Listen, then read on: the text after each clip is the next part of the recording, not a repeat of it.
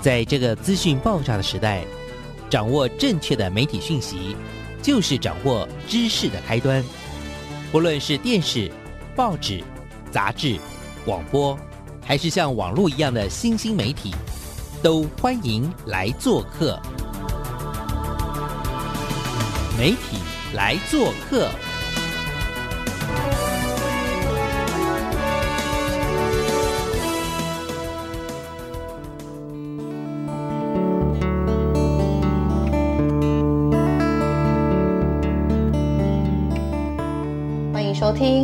体来做客，我是主持人小黄老师，各位空中的听众朋友，大家早安！很开心，我们又在礼拜一的上午要跟所有听众朋友空中相会啊！这礼拜呢要跟大家聊什么？这位是一位远道而来的学者，因为他真的非常的忙碌，然后很开心啊，有机会他来到台湾。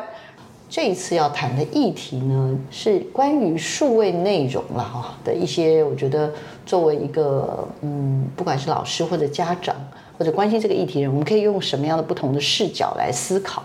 那所以今天为大家邀请到的是我们香港的中文大学的老师朱顺慈老师，那还有个可爱的名字，英文名字叫 Donna。好，然后我们请他先跟听众朋友打招呼、自我介绍，还有为什么这次要来台湾来。Hello，我我好像已经第三次对在这个节目对，说没错，每次我都好紧张，因为平常聊天还可以了，嗯但是这样子嗯就怕大家听不懂我在讲什么。哦，老师你想太多了。那好，我这次来台湾，其实主要是很想退烧一个概念。我在香港教他做数码营养师，就是 digital 的呃内容。嗯，我是一直在过去很多很多年，已经一直很关心媒体素养的实践，就不仅是推广啊，就是挺想找到不同的方法，让孩子们可以尽早的学会跟媒体有关的事情。所以这次其实是来跟台湾的专家老师们好好的聊一聊，我觉得还是收获挺丰富的。嗯，呃，Donna 呢，像刚刚他自己说，他非常关心媒体媒体素养啦。那也不是只有关心香港的，其实是关心就是整个这个趋势的发展。所以，呃，Donna 在呃过去的蛮长的时间，他其实做过节目嘛，产制过一些影像的内容。更重要是，他是一个非常长期在关注这个议题的研究者。所以做了很多的研究。那我自己觉得他有一个蛮特别、蛮酷的事情是，他甚至在几年前吧，他还拿到学校的一笔经费，就成立了一个社会企业，是吧？对对对，香港叫哎社会企业，对，就是它也是要盈利的，但是盈利不是它主要的目的，就是它会有一个社会的任务在里边。嗯嗯嗯，哎，我在香港中文大学拿到一个启动基金。OK，然后这个钱呢，就是用来资助我去开始一个社会企业。嗯，我叫他做火星媒体，这火个是二零一七年的事，就是已经快已经六年，六年了六年好快哦好快。那个钱就是其实没有很多或是什么的，但是它就是一个鼓励嘛。它主要的理念就是我们学者做研究，其实有很多东西不是在那个象牙塔里边是做完结。其实特别是媒体的研究，我发现我是做青少年研究的。嗯，我觉得如果我们把我们的发现把它变换成一些产品，就是这样说吧，产品就是可以直接面对年轻人的，它其实也可以是一个非常好的途径嘛。嗯。其实，在不同的地方要推广媒体素养都有它的困难，因为学校的课时就这么多，它其实不太可能所有有需要的东西都要开一门新的课，所以如果要坚持要在学校有课纲才开始的话，可能就很多事情也不能做嘛。所以我这个火星媒体就是想到要不要通过就是到校服务。就是我有学校有什么需求，我可以直接到学校帮他们设计有关媒体素养的活动，跟一些就是学习的一些课程，就是专门为他们做的。这个其实就有一点跟其他地方有一点不一样，因为其他地方很可能都是很依赖政府的资助。或是教育当局的支持。但我这个火星媒体就有点要，就是有一点像要跟民间。学校其实有点像客户嘛，我就要去自己去，要得到他们的认同，他们才会来找我们提供哪个服务。所以，我们不是有一个公家机构给一笔钱，对，以后你就不用想，你就可以专心的去服务教育那些小孩。不行，不是，我只是创办了这个企业。对，其实真正在做的是我的伙伴们呐。诶，在这个过程当中，我们经常会。聊天就会观察，有很多很重要的观察，包括其实每个人都会觉得媒体素养很重要，但是问题是你愿不愿意为他付出时间？就是永远有很多其他的东西好像都比较重要。对，所以我在这个过程当中，其实其实学会很谦虚，哎，就是因为我们一直都觉得啊，我们自己关心的东西很重要很重要，每个人都要认同。但如果你站在哪个学校的管理的角度、行政的角度，你会发现，真的，他们也会认同这个很重要。但是太重要的事情实在太多了。我记得我就是比较年轻的时候，刚开始对这个很热心的时候，经常会觉得有点抱怨：为什么其他人不认同这个？为什么其他人不知道这个事情很重要？当然，我做了这个社会企业以后，反而有一个距离，就会觉得啊，对，其实没有人有义务。哎，一定要觉得这个是重要的，所以我后来这几年就特别的想到，会不会有一些比较快的、有效率的方法？就是推销的时候，我就会觉得，哎，我不会要求你给我一年、一个学年、半个学年，我觉得这个太难了。但是如果你可以给我两个小时、三个小时，嗯嗯，这么一点点时间，让我可以跟你们的学生去做一个介绍，让他们对媒体的影响会有一点。不一样的理解，其实这期跟大家分享的这个数码营养师是一个比较简单的入手点，没错，而且需要的时间也没有太多。如果学校可以给我三个小时是最棒的，但是如果有两个小时的话，我也可以在两个小时之内跟学生好好的聊一下，到底我们面对的媒体的环境是怎么回事，真的很了不起。我认识 Donna 蛮长的时间，然后就一直都有一些对媒体素养的关心关注。那当然每个人的努力不同，像刚刚 Donna 老师还问我说：“哎，你做这节目有点久了。”我说：“对啊，一不小心已经十二年、十三年了。”就是这种真的时间的转变。那但是当然在这个过程中，每个人都有一些努力，然后也有一些角色的转换。比如说像 Donna 老师刚刚讲的，就是说你在推动多年之后，其实学校给了你一笔经费。让你成立一个社会企业，叫那老师把他的名称跟他的伙伴就取他为火星媒体嘛，对，火星媒体的这样一个社会企业。那在这个社会企业在努力的，其实他就我印象所及，他曾经办过，在二零一二年的时候有办过夏令营，然后也有做很多到校的服务，然后各式各样的一些呃什么数码，也就是那个网呃数码的排毒日啊，哈，然后跟有一些性别的议题，甚至有一些工作坊。过往是会觉得从学者的角度，就大家都应该来关心这件事情。可是当你有了社会企业之后，然后你需要跟呃教育现场去做很多对话的时候，你就会发现说，其实他们也有一些他们的困难。对。然后我们必须同理他。然后这时候呢，我们可能就要更贴近，就是说，哎，到底他的问题是什么？最及时的需要是什么？如果他的需要是在那里，然后他能够提供的时数大概就是这样的。说，既然我们是一个社会企业，作为一个有点像是一个，就相对不是只是做研究了，我们好像就必须要把我们的服务去做一些些的调整。刚刚讲可能是时数，以前是营队嘛，我刚刚看哦，各式各样很厉害的营队，而且那营队他们的回馈都是很很让人感动。那好像没有办法进行营队，反而是这种比较短时间的互动。当然，当然，这一次他来台湾分享的叫做数码营养师，我自己又会觉得更酷、更特别，是因为他自己是这样说明的啦，叫做返璞归真的可能。那我就觉得，哎，这个好像也是有点点到我小黄老师，因为我在台湾在推媒体素养，其实我不敢说我的理念跟老师是呃完全一样，但是我也有点像是走过东老师过去的这蛮长一段时间的一种，呃，有时候是。不一定是人家挑战我们，有时候是我们自己也挑战我们自己，说我们到底在干嘛？我们是真的没有别的事可以做吗？一定要来管这档子闲事吗。可是又回过头去，又发现它好像真的很重要，所以呢，又好像不做又不行。那但是怎么样用有限的人力物力，甚至有很简单的概念去引领？所以我会觉得老师这次来分享的主题是我非常非常关心的，然后也觉得很开心，让老师有机会可以跟台湾的媒体素养的，不管是学者。媒体素养的基地学校，或者是我们的专任的辅导员，跟他们有些对话。我觉得对话最重要，因为不会一次就得到什么结论了。所以，呃，东老师也跟我们聊聊。因为就我所知，这个数码营养师这个概念的启动呢，也有一个背后有一个蛮蛮，我自己觉得是蛮动人的起心动念了。到底什么叫数位数码营养师？来，有请。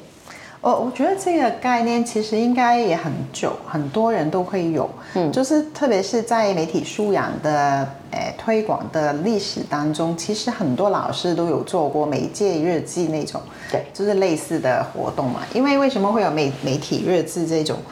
就是鼓励学生从一个比较抽离的角度去看看到底自己每天在看什么媒体啊，是怎么使用啊？就所以它不是什么很新的概念，但是就专门把它跟营养连在一起，就好像就有给它一点时代的风味吧，就好像有点不仅是以前一直在做的事情。对，那个火星媒体是因为 Mars。就是火星是 Mars 嘛，Mars 对对对，所以它本来就有一个 Mass Media，就是大众媒体那个 M A S S 跟 M A L S 有点谐音，所以一个层面是这样子，另外一个层面就我觉得我们每天睁开眼睛就已经在一个很很丰富的媒体环境里面，我们很少会。想到底哪个是什么回事？嗯，所以火星媒体设计的很多活动都是鼓励那个，就是每天在媒体里边的人离开一下，就好像离开地球表面一样，从火星回过头来看看地球的生活到底是什么样子的。嗯嗯，我我这个想法其实就反映在我们的活动啊，跟我们都是到校的服务。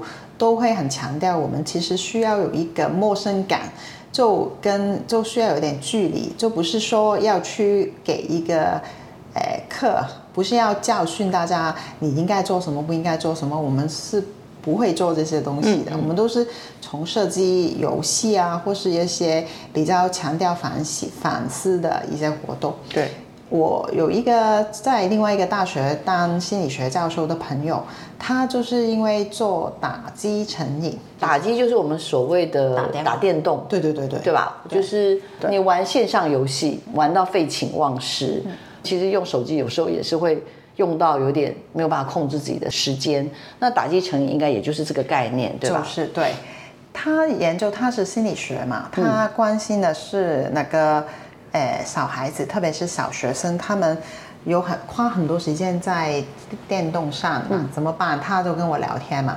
他说他发现就是有这个现象，但是身为一个学者就会问，那我们可以怎么样？嗯，他知道我这个有这个火星媒体，他都问我有什么活动可以对应打击成瘾的。我觉得这个其实啊，对我来讲，我就我觉得成瘾这个概念很有趣，对我来讲，因为好像我以前看到很很多朋友，他们要他们的子女练钢琴。就是可能每天要念好几个小时，你不会觉得，如果他真的很喜欢的在在念，你不会觉得他是钢琴成瘾，对不对？对。如果他很喜欢看书，你也不会觉得他看书成瘾。嗯。所以我就觉得，可能这个他问我的时候，我首先想到，我们可能不多不少对打击跟电玩还是有一点偏见。对，就是标签，或者是有个 bias，就是偏见，偏见，觉得哪个是不好的东西，要改过来的东西。我怎么想呢？我就觉得不同年代都会有不同的媒体让人沉迷嘛。好像几十年前电视刚出来的时候，不是也不是很多人就会说沉迷电视什么的，对，也后来又会有沉迷漫画。所以我觉得问题其实不在于你沉迷什么，而是你有没有一个洞察。对你是不是有那个 self awareness，知道自己到底在看什么？嗯，你是怎么适用你的时间？我觉得这个好像比较重要。而在我自己的研究，因为我我其实研究的青少年媒体文化嘛。我就发现，其实有一个很重要的趋势，是越来越多年轻人，他们所有东西都是发生在手机上。嗯，所以对他来讲，他需要知道世界发生什么事情啊，他要有什么娱乐，他要跟谁联系啊，他要做功课，其实他都是在他的手机或是他的 iPad 啊电脑上面。这个就会产生一个问题，他其实是没有一个敏感度，他没有那种 awareness。他到底在看的是什么东西？嗯，所以他可能一每天一打开手机，就会想到首先看到游戏，经常就花了很多时间在上面，而他没有发现，其实在这个环境里边还有很多其他的内容在的。这个就是我们说的数位内容嘛。嗯，所以从哪个打击成瘾作为起点，我就慢慢的就觉得真正的问题是我们有没有一个办法让。孩子们，他们从比较小的时候就会有一个大一点的觉察，嗯，知道啊，其实媒体环境里面有很多不同类型的内容，除了游戏以外，它其实可以，它其实还需要秩序、娱乐、跟人沟通、教育，就是我们很传统的所谓媒体的功能的些东西。现在很多人可能就觉得他。可能已经不管了，他也没有觉得很重要。反正我们需要什么，打开手机总会有一个答案这样子。嗯嗯。所以我说的返璞归真，是就是我以前也做了很多计划，是需要，比如说拍短片啊、录音啊、做杂志啊，就是要通过很多不同的活动让他投入其中。我觉得。有没有一个比较简单的方法？其实是每个人都可以去接触，也不需要你特别有兴趣。嗯，所以做这个数位营养师，就是把那个营养，就是食物金字塔那个概念，跟学生好好的。谈跟他们玩一次，到底我们每天花时间在什么东西上面？然后通过一个营养标签，比如说啊，我做这个事情，我会标签它是娱乐，或是我会标签它是资讯。通过这个分类，让他好好的建立一个认知，就不仅是很麻木的打开手机看到什么就是什么。嗯嗯，懂懂懂。就是说，这个观念不是那种现在突然间长出来的，它其实已经过往也有了。比如说，我们之前有谈到什么媒要小心，不要有媒体偏食症。哎，比如说你会过度使用电子媒体，可是你对传统媒体可能你使用的比例就会比较。呃，比较少。那这种我们叫做什么？类似这样，我们有时候跟学员谈说，这是什么媒体偏食嘛，等等，或者用刚刚讲的一些日记的方式去分析。可老师这边借用的反而是就所谓的营养金字塔，这些种类跟分量，包含刚刚提到资讯、娱乐、跟教育、跟社交这四个。那这四个的话，其实它有更进一步的一些可以被探讨的东西，例如什么是资讯，什么是娱乐，什么是教育，什么是社交。然后这些东西又怎么样去影响我们的孩子？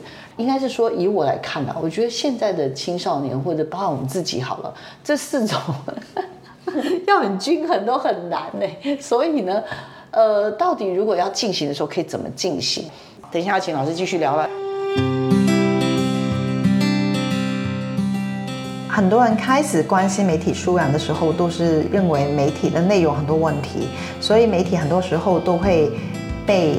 界定为一些内容跟意义，我是比较觉得不是这样子，特别是在网络的年代，媒体更加是一个中介，它在我们的生活中方方面面都有一个很重要的存在，所以哪个媒体素养就不仅是要去分析哪个内容，什么内容有害啊有益啊，我们应该多看多看，我觉得不仅是这样子，是要从一个生态的角度，从一个环境去理解。到底它是怎么影响我们接收跟怎么表达不同的内容？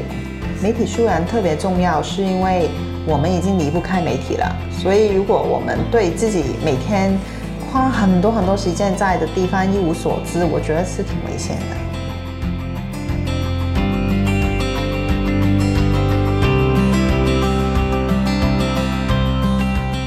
今天邀请到的是远从香港来台湾。香港中文大学的传播学院的兜娜老师，也就是我们的朱顺慈。那这次他就提出了这个从从营养金字塔里面所转换出来的。那在媒体里面是不是也有所谓的数位内容的这样子的一个营养的概念呢？所以呢，老师就提出了包含有资讯、娱乐、教育跟社交等等这些。而且呢，这中间如果要再仔细看，它有一些分类。然后再加上有谈到的，就是嗯，这个营养的成分啊，还有怎么样均衡营养啊，哦，里面的。观念很多，来吧，我们让多娜老师自己分享下去。我想先说那个金字塔的概念，好其实因为这个其实是非常的权威的，好像我们说要什么吃东西都会。要说，哎，我们要有五份谷物啊，三分蛋白质啊，什么的。对，呃，我是乱讲的这个分量。但是有没有发现最近很多人都在什么一六八啊？嗯，对对对还有又不吃糖分，不吃淀粉。对，没错。还有什么不同的餐单，其实都跟我们本来认知的金字塔很不一样，对不对？没错。对，所以对我来讲，其实那个才是正确的。那个才是最好的。老实讲，我我也说不少。哦。但是我觉得，反正我们吃的东西真的就是那些嘛？种类就是那些。种类你再怎么变化，就是还是那些。对。不管你用什么餐单，总会有一个分量吧。所以我觉得，就肯定会包括的是种类跟分量。所以我就用这个概念去，主要就是那个。比较吧，如果我们每天去接触不同的媒体内容，它就好像我们每天吃不同的东西的话，那我每天吃的到底是什么？嗯，而且我们到底用了多少分量在里边？这个我觉得是最根本的一个想要去做的一个反思。我不是要去教他一个正确的啊，你每天要吃多少资讯才叫做良好。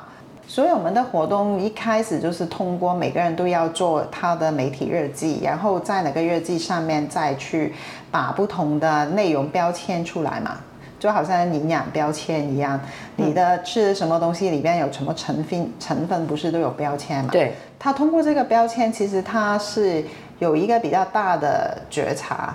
就发现啊，原来我的餐单里边每天我是用了很多时间打游戏，嗯，哪个游戏就是娱乐嘛，嗯，因为我们哪个标签有颜色嘛，比如说红色是娱乐，可能哪个人最后哪个日记整个都是红色的，就是你刚才说的偏食嘛，嗯，就哪个偏食有没有什么不好？为什么不好？那娱乐的营养在哪里？它的价值在哪里？我觉得我们。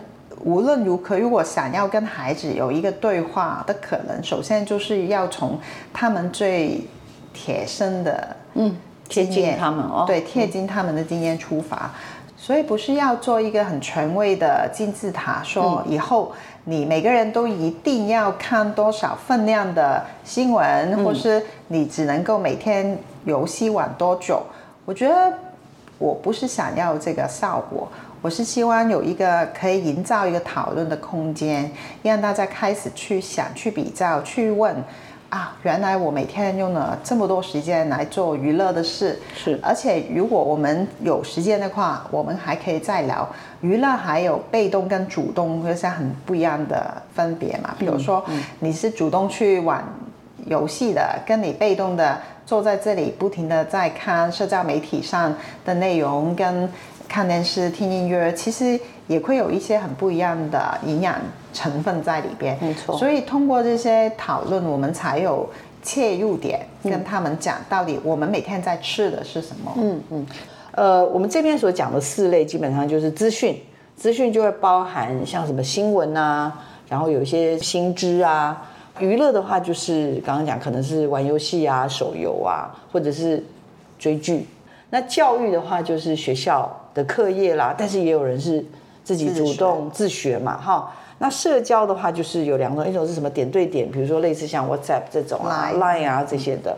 那半公开就是有点像是，比如说脸书啦、抖音啊、哦 TikTok 啊什么这些，有的有的没的这这 IG 啦等等这些东西。所以针对这些东西，这些分类，分类里面又有营养的成分。对不对？你我们又再去分析营养，是说，哎，比如说新闻是让你知道事情，娱乐是打发时间，让你觉得放松，教育就是增长知识，社交就是联谊、认识朋友等等等等这些东西。这些透过什么样的活动，怎么样去跟这么小的孩子，刚刚讲可能是对象应该是几年级？四到六年级，高少对，十到十二岁，对。十甚至十到十五岁应该都可以吧？我感觉刚刚的内容应该听起来可以。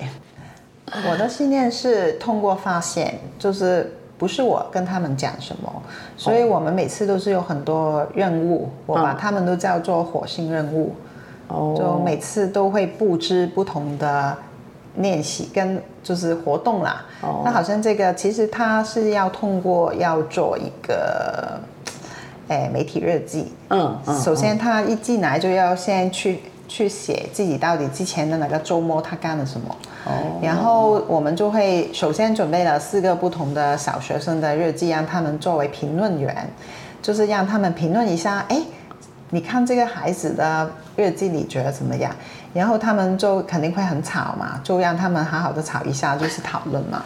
就是碗啊，其实他们通过这个碗，可能他们会见到一些跟他们很不一样、很像或是很不像的一些日记，嗯，然后我们才会再开始让他们去把那个日记做比较。我们会问他们，哎，你你觉得？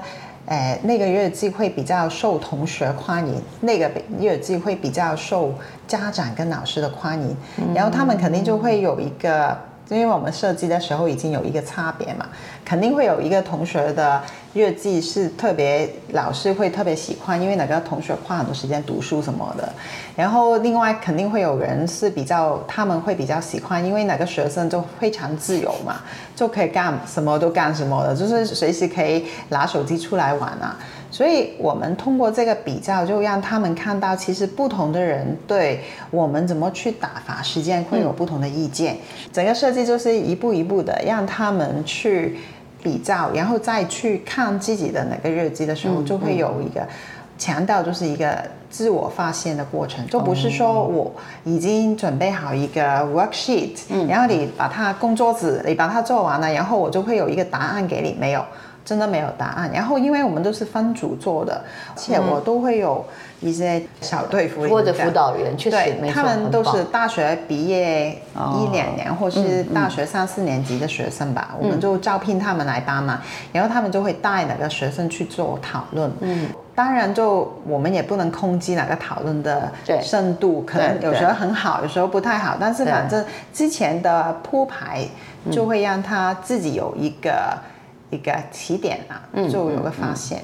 他的做法应该是说，他进入到校园之后，不管他面对的是二十个，或者是刚刚讲一百二十个，基本上应该都是会有一个有一些学习的活动，也有一些观念的引导之外，也会请同学们有点像是先自己回忆一下自己。上个周末啊，可能例如礼拜六整天大概做些什么事？老实说，这有点难。像我们这种年纪，很容易这个金鱼脑渺忘了哈。呃，但是呢，呃，还是可以大概的回忆一下。之后呢，在整个的课程进行的过程中，老师是给了四个人的小学生的日记，对小学生的一个日记啊。那等于是说，他们不是去评论自己，对。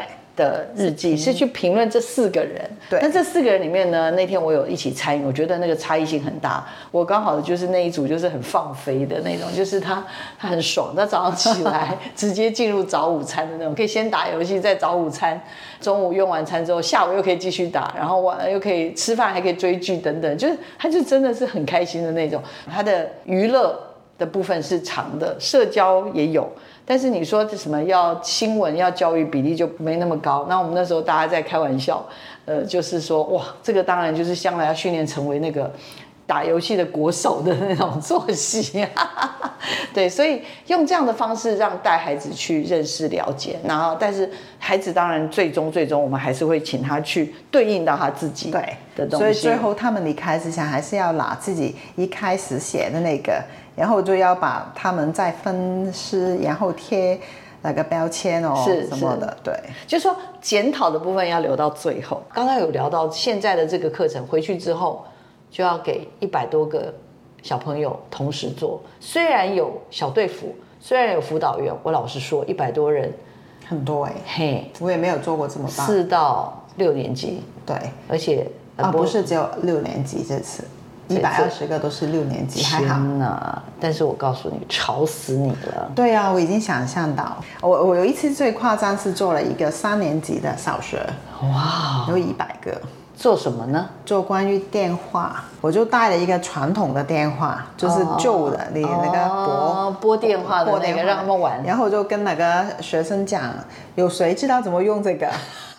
真的不知道，他们就。因为他们完全没有接触过嘛，他们只有那个九岁十岁的样子。哇，好可爱哦！然后我我们的活动老实讲都会非常重视那个视觉的效果。嗯嗯。所以比如说哪次做电话就嗯见到一个很很特别，他们就已经很开心嘛。他们可能在电视上看过，但是他们没有亲身的去用过摸过。所以我邀请他们出来告诉我怎么用的时候，真的有人把那个话筒不知道怎么放这样子。对，很好玩。我我们在我们的活动里边有很多设计，哎，比如说这个营养师这个，其实我们准备很多很大型的，类似 poster size 的海报这么大的一些，有大海报，然后到时候会贴在一些所以版面上。其实他们需要有很多走动，而且他们是要贴东西的，所以而且最后他们会很。视觉的呈现到底他们做了什么？所以你会很清楚的看到红色的是娱乐，哎，蓝色的是资讯，那么然后你就会哪个学生会有比较深刻的视觉记忆？嗯嗯。我们通常会设计一个情境，比如说这个营养师的故事就是说，我们是火星来的人，我们其实吃的就是数码内容，数位内容，对。很想知道到底什么叫均衡的好的，所以想大家帮忙一下。所以今天我们的任务就是大家要去成为数码营养师。他不是来，我们不会说，哎，大家好，今天我们要上一门课，就叫什么？没有，不会讲这个。我们一开始就是玩的。我为了做这个活动，我其实前期的准备是。做一些 survey，就是小学生他们到底在看什么，哦玩什么？因为那个日记也要参考他们，对对，要要贴近他们的生活，对对。所以最近也是在做一个研究，就是收集小学生的这些。媒体的使用习惯，那个差异其实我发现挺大的，因为有些小孩他们的家长管得很严，嗯，所以他们可能每天只有一个小时是可以自由的去分配上网，对他们到底干嘛？所以哪一个小时他们真的如果他们只有一个小时，他们都是在打电动的，嗯，他们都会主要就是打电动。然后也真的有一些小孩，就好像你上次做的那个，他是真的没有人管的，嗯，他是可以完全什什么时候想起来就可以打电动，嗯。那我发现，因为我之前主要做的也是中学生的研究，嗯，中学生他们比较多焦虑，他们会想啊，我是不是用了太多时间在这个东西上，嗯。所以我访问过一些中学生，他们还会有一些很主动的下载一个 app。然后限制自己的使用的时间。当你真的去做研究的现场的时候，你会发现有很多差异在里边。嗯，所以在这么多的差异当中，我们去怎么找一些共通点？是，所以就是所谓返璞归真，就是不管是谁，应该都会有这个理解，都可以从这个。几个不同内容的种类跟分量去开始讨论。嗯嗯，因为像我们自己也是，我们可能有去开发一些课程，不管是在媒体素养或者我们之前做的那个看见假想好，其实到现在为止，我们的课程都还一直在改变。那我觉得比较有趣的，刚刚这个我们的东老师有提到一个东西，也是我自己觉得作为一个学者，就是如果在设计这些活动的时候，如果有多一点点这方面的。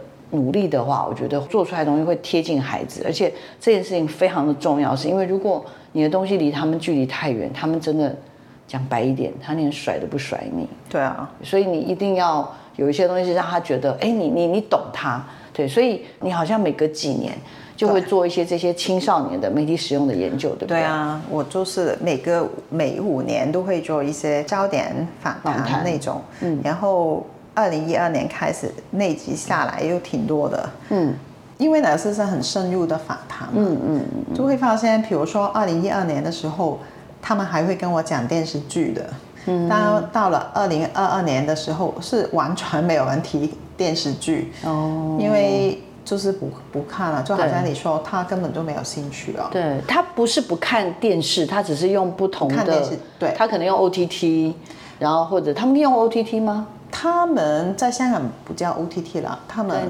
对。对。比如说我要讲说？Netflix 或者是、哦好吧，因为这样说，因为二零一二年的时候，他们还会讲到就是大众的电视台，就是免费电视台那种，对。他们还会在意到底他在什么对对对他还会在意到底他在放什么剧，他还讲得出来。哦。但是到二零二二年已经完全没有，而且我发现，就不管是什么时候，家里的人父母是怎么去使用媒体，还是有影响。比如说，我发现挺多小孩还会听收音机，哦，就是因为他爸爸妈妈会。可能在家里做家务的时候会听啊，嗯嗯嗯哦所以他们就会从哪边去了解到世界在发生什么事情。嗯嗯就看报纸也是一样的，有些家庭是从来没有报纸的，那些学生他们也没有一个看新闻的习惯。是是是，好，应该是说这种东西，一方面就是跨文化，但是我们毕竟都是讲华语的两个区域的伙伴，走到现在已经走了刚刚讲十几二十年了嘛，那呃，其实也在这过程当中去也碰到过蛮多的挫折，可是为什么还愿意坚持下去？我对媒体的感觉啦，就是它确实已经变成我们的生态，就是好像我们成长的时候，可能还会把它分分成什么纸本媒体啊、广播媒体啊，就是这样子去理解这个世界。但是我们现在所有东西都在一起嘛，都已经融合在一起，是，所以我感到有一个很大的需要，就是我们的小孩他们需要知道他们在一个什么的环境里边，而不是完全的沉浸在里边，嗯就不假思索的，就每天有什么就看什么，嗯嗯嗯，但是另外一个方面，因为我跟孩子就是跟年轻人相处的时间很多，我就我是很认真的，我不觉得我们可以说你应该怎么样怎么样，因为每个年代的人都会有他自己的喜好，嗯嗯，跟他觉得他需要的是什么，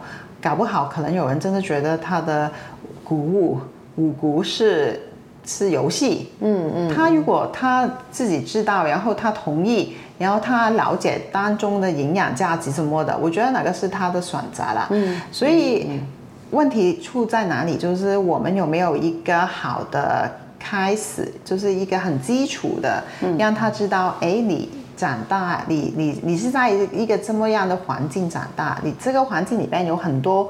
不同的资讯娱乐，其实有很多不同的选择，但是如果你没有看到他们，他们对你来讲都是没有意思的。呃，因为时间是有限的，每个人每天都只有那二十四小时嘛。对，你会怎么去用？我觉得这个很拨打我，我就是我觉得很在乎我们每个人学生他会怎么去成长过来。其中一个就是他学会怎么用他这他自己的时间。嗯，另外就是我们现在。这个这个年代，什么 AI、ChatGPT，所有很多东西都在告诉我们，学习可以在不同的地方发生，已经不一定在课室了，教室。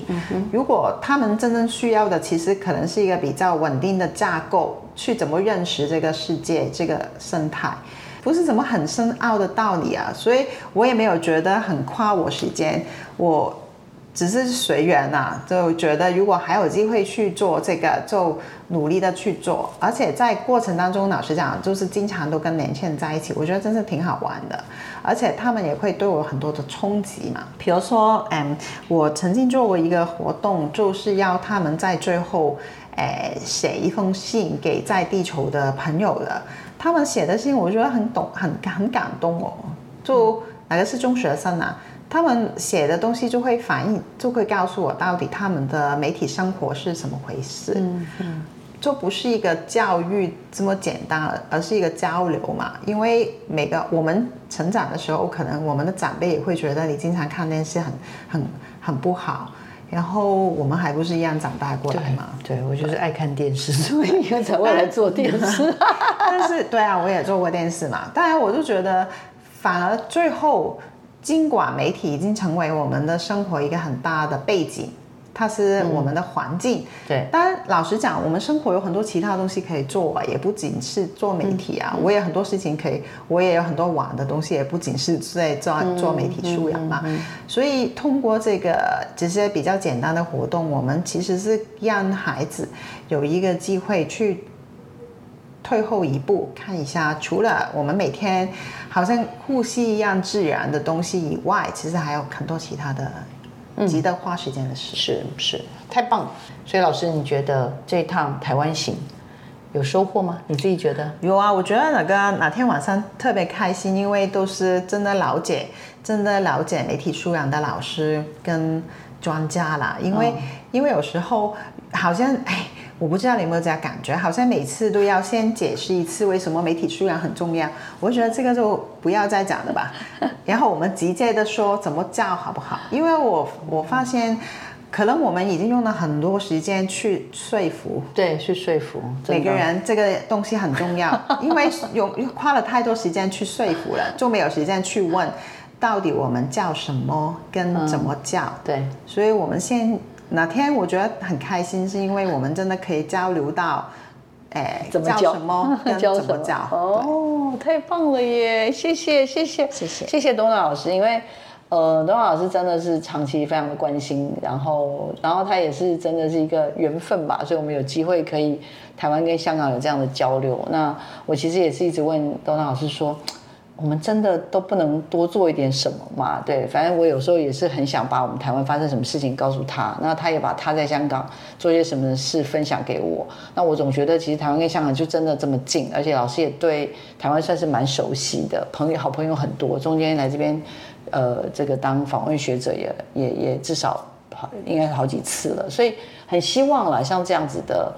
交流是一个开始，真心的希望有机会台湾可以也在这个东娜老师的后续的有机会的分享当中，可以得到更多的受益。那台湾这边我也知道有非常多的老师，很多的伙伴很努力。那有机会也是真的希望两边可以有好的交流，而真的不是只是说哦，对了，很重要，大家都知道，对。但是媒体说真的不能等，就请大家要真的一起来参与，好吗？然后这次很开心，东娜老师。远道而来，谢谢你的邀请。再次感谢我们多娜老师哦，来到我们节目哦，请大家持续锁定我们的媒体来做客，我们下礼拜见，谢谢大家，谢谢，拜拜。